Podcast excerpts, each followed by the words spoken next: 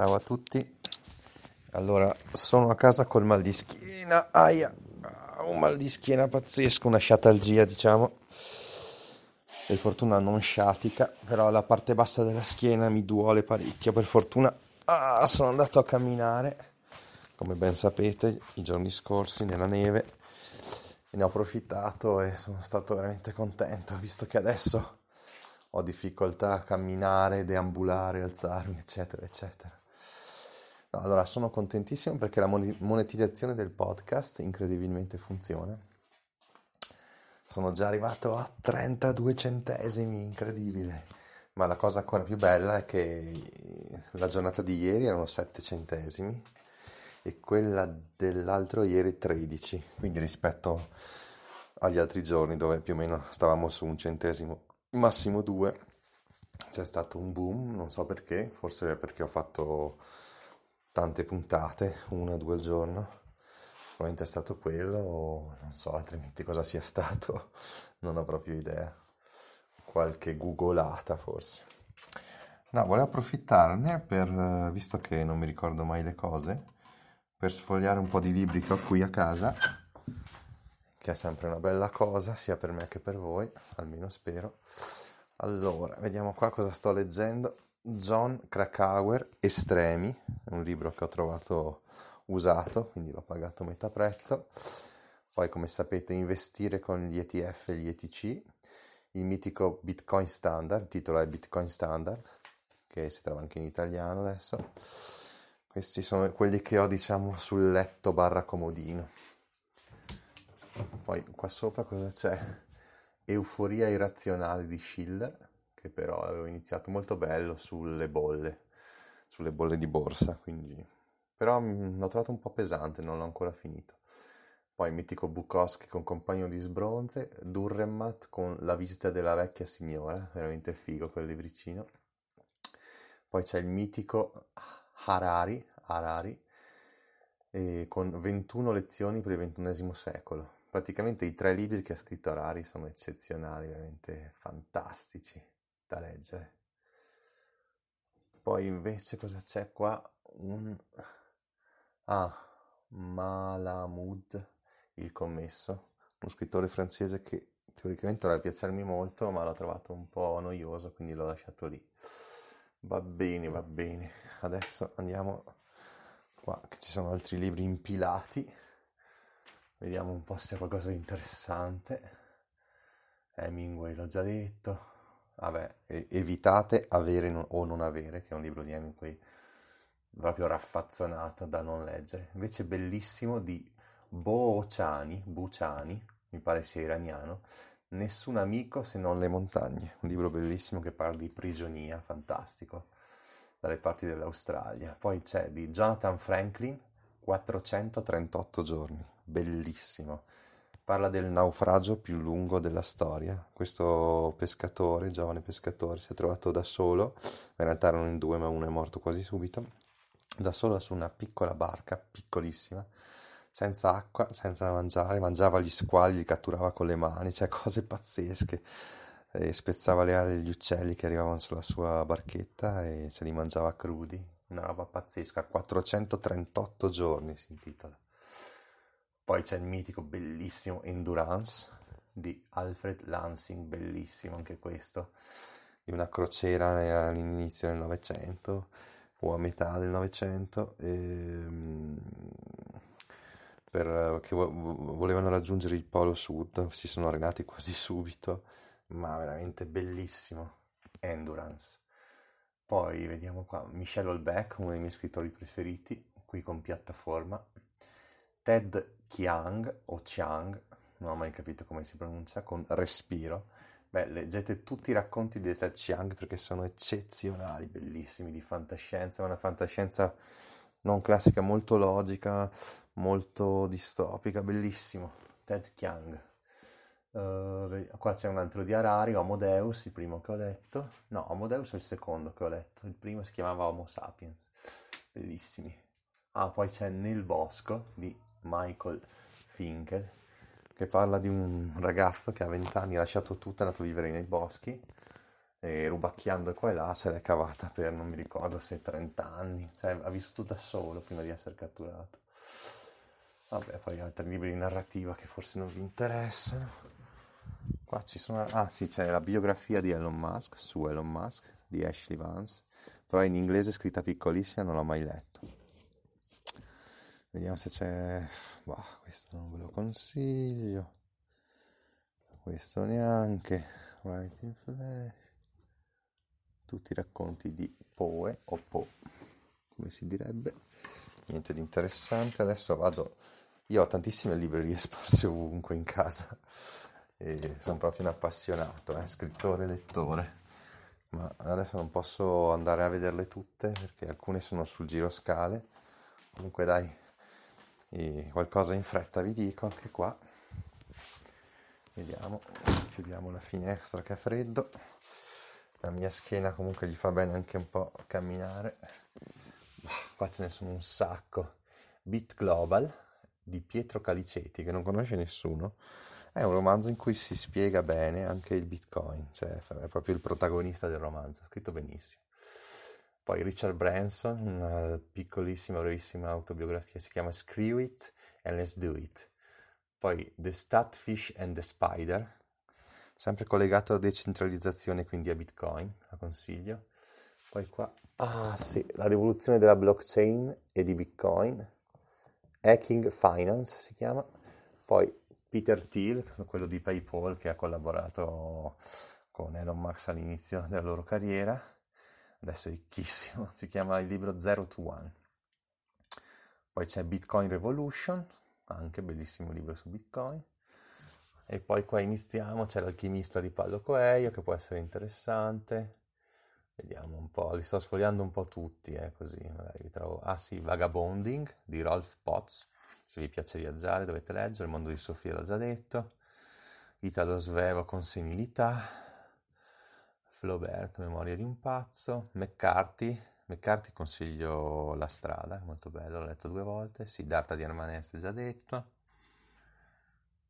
Gibran, Giulio Mozzi, mio amico diciamo, anche se non lo sento da anni, però grande scrittore. Vediamo qua se c'è qualcos'altro. Saramago, bellissimo, Cecità. Carver, dovete leggere assolutamente i racconti di Carver, stupendi. Roth, La cripta dei cappuccini, bello. Italo Calvino, bellissimo. Sentiero di ragno, Il barone rampante, bello, bello, bello. Vediamo un po' se c'è qualcosa che può tornarvi utile. Bukowski, Musica per organi caldi, gran libro. Poi c'è la biografia su Bruce Chatwin, un grandissimo viaggiatore, scritto da Nicola Shakespeare. Penso uno dei libri più lunghi che abbia mai letto. Arancia meccanica, stupendo. Baricco ho letto quasi tutto e mi piace, sì, bello. Calvino ancora, Michelle Holbeck, Estensione del dominio della lotta, stupendo. Cosa c'è qui? Questo non me lo ricordo neanche. Questo neanche. Altro Coelho. Ah, Jerry Kaplan, Le persone non servono, molto bello, sulla tecnologia del futuro, sull'automatizzazione, bellissimo. Le persone non servono. Vabbè, Bonatti, allora di Bonatti dovete leggere tutto. Walter Bonatti, l'alpinista e esploratore, questo è In terre lontane, bellissimo. Ok. Ah, qua c'è un mio libro, vabbè non ve lo dico, dai, rimaniamo un po' anonimi. Vediamo qua. Ah, Il respiro di Bernhard. Poi c'è Bertrand Russell, La conquista della felicità, molto interessante, un saggio. Bertrand Russell, matematico, filosofo, eccetera, eccetera, praticamente è tutto. Kundera, L'insostenibile leggerezza dell'essere, assolutamente da leggere. Joyce, un altro po' Coelho. Kafka, come ho già detto, mi piace un sacco, leggete tutto. Questo, vabbè, non mi è piaciuto molto. Bauman, vediamo qua cosa c'è, perché alcuni non mi ricordo nemmeno. Chatwin in Patagonia, bellissimo, di alcuni dicevo non mi ricordo nemmeno di averli letti, pensate che memoria di merda. Questo non ve lo dico, questo è mio. 7 strategie per la ricchezza e la felicità, John Ron, avete già capito un po' quei libri lì, insomma. Poi una biografia sui Beatles,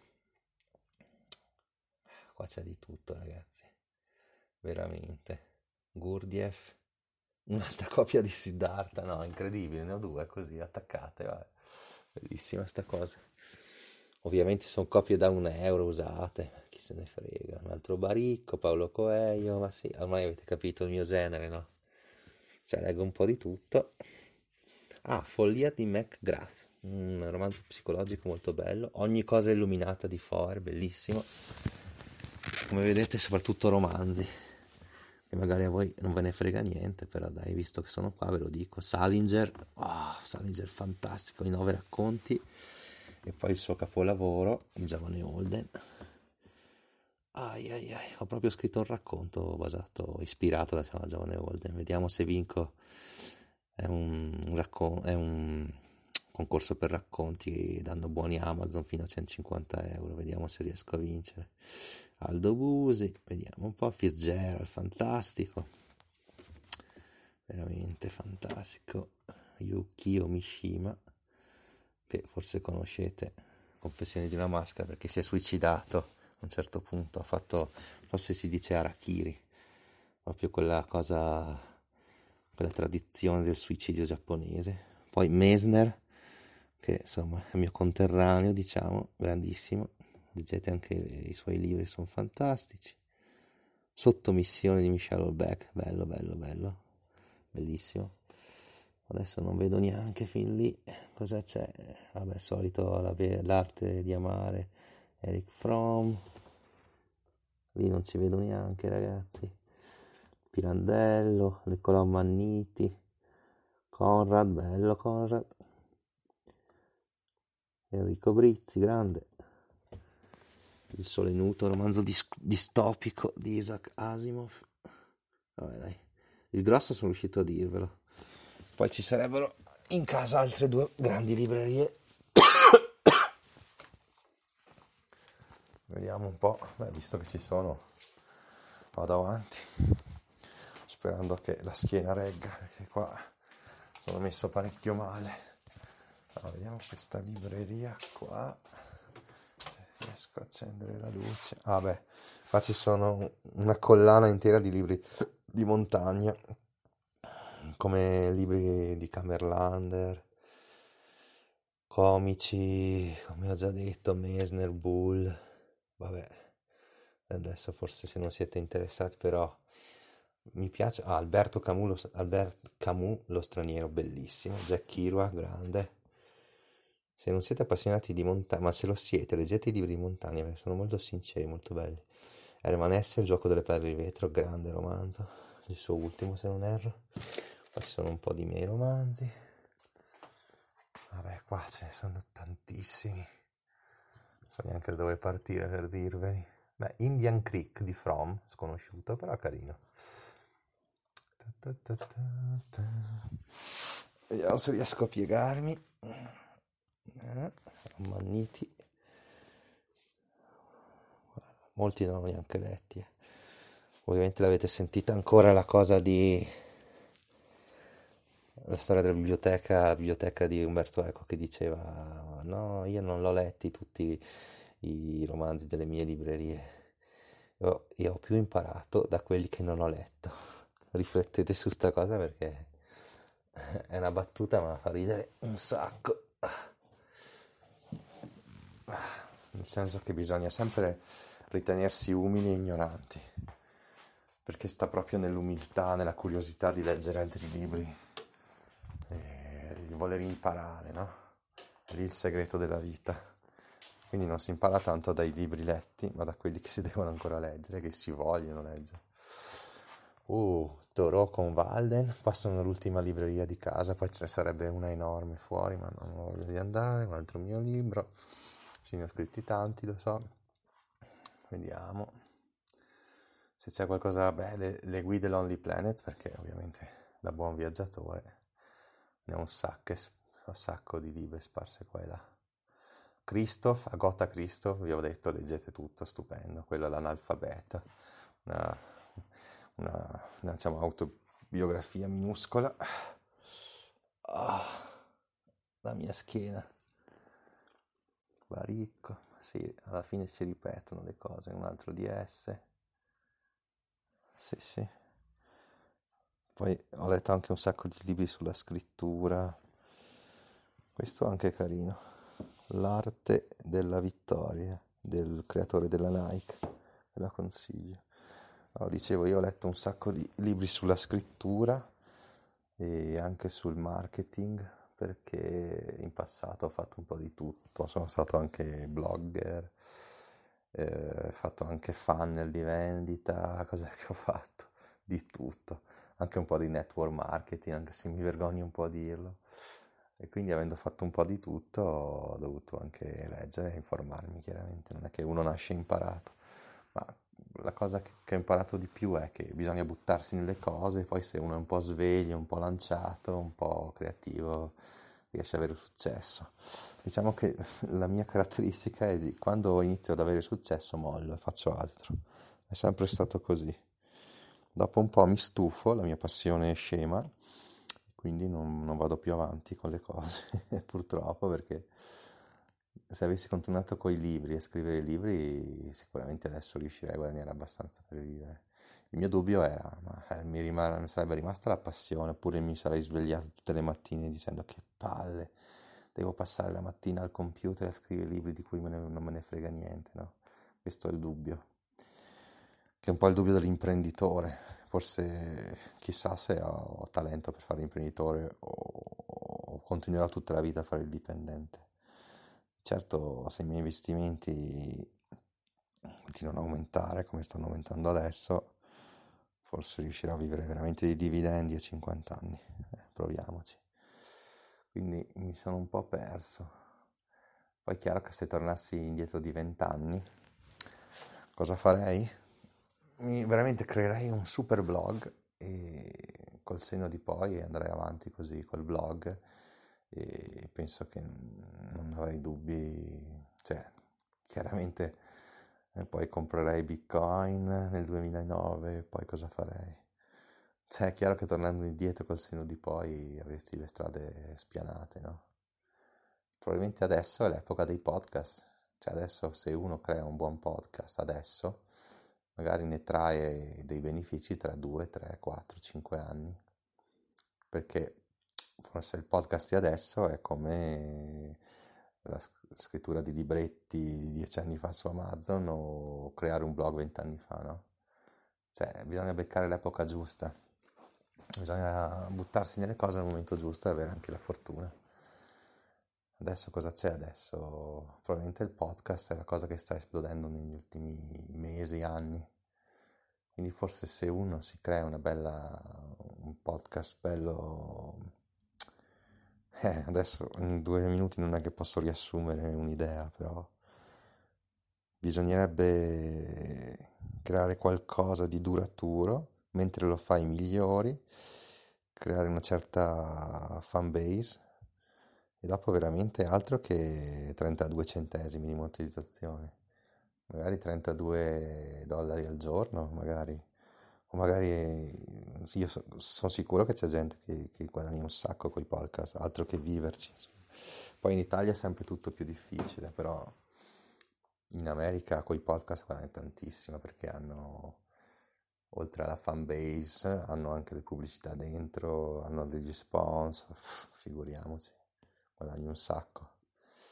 Vabbè, io le cose che devo dirvi oggi ve le ho dette, quindi monetizzazione di 1 per 10, diciamo, è andato su un altro livello, che chiaramente è ancora bassissimo.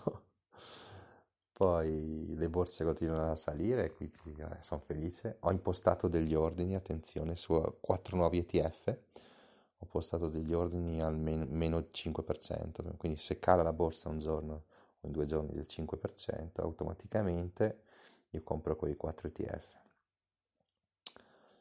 Uno sulla borsa inglese, che è vero che non sale mai, fa un po' schifo, diciamo, come quella italiana, però ha il grossissimo vantaggio rispetto a quella italiana di avere dei dividendi spaziali tipo 6%, 5%, quindi voglio entrarci. come sempre non mi accontento della teoria, voglio provare in pratica di persona a comprare le cose. E altri tre ETF, uno sono sugli aristocrat dell'Asia, quindi aziende che da 20 anni mi sembra continuano a dare dividendi che crescono, anche lì dividendi alti però non grossi guadagni.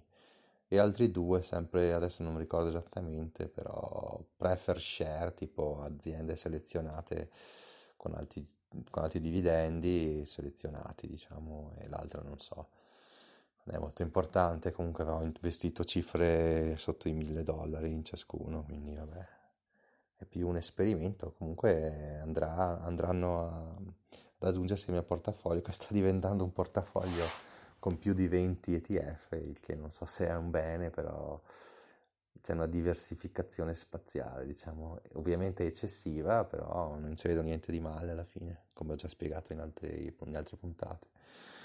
Quindi vi saluto, vi ho tediato abbastanza e quindi che vi devo dire? Leggete.